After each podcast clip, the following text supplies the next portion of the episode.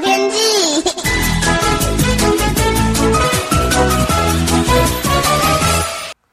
各位听众朋友好，我是彭启明。这周天气开始有点改变哈，有两波锋面逐渐的接近，同时呢，西南季风也在酝酿发展，降雨的强度还有时间都会增多。不过要留意呢，要解决旱象，可能还没有办法立即解除，还是要尽全力的节约用水哦。那目前封面云系呢，在台湾的北方海面，距离台湾北端呢，大概是一百五十公里的地方，呃，逐步往南移动。那这波封面的结构呢，不算太好哈、那封面的前缘的西南风也不够强，所以预期呢，今天还是午后阵雨增多的情境。大致上呢，今天还是以白天晴朗，午后山区逐渐有雷阵雨的发展。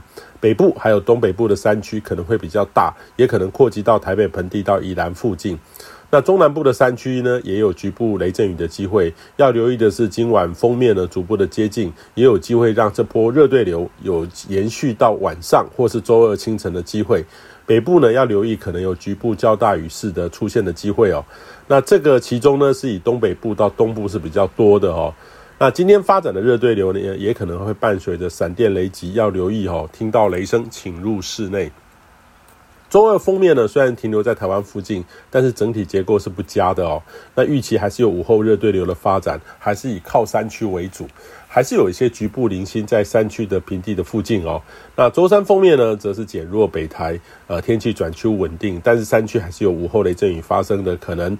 呃，周四、周五呢，封面还是偏北，转为晴到多云，还是有山区的午后热对流。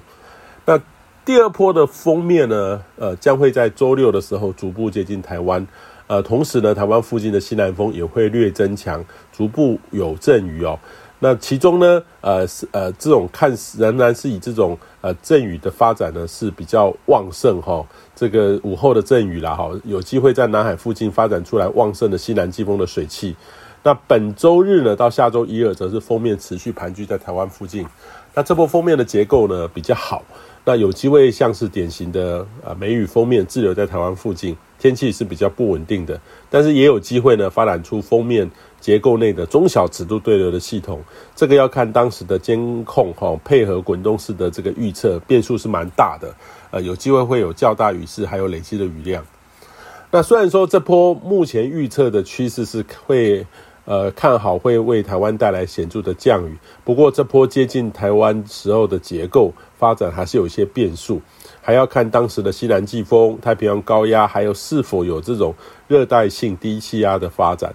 例如说，不少预测呢也都看到下周有低压逐步发展成为台风的一个趋势，呃，这个也让各种势力的发展呢就增多了一些变数。这当中呢有些变动空间来搅局。呃，也容易大翻盘哈。同时呢，就算是水汽比较多，降雨呢显著的偏高，比多，但是还是要看是否会落在这个集水区啦哈。所以也请您要大力的节约用水，在真正能够解旱的雨哈能够下来之前，都还是要尽全力的撑到解除旱灾。以上气象由天气风险彭启明提供。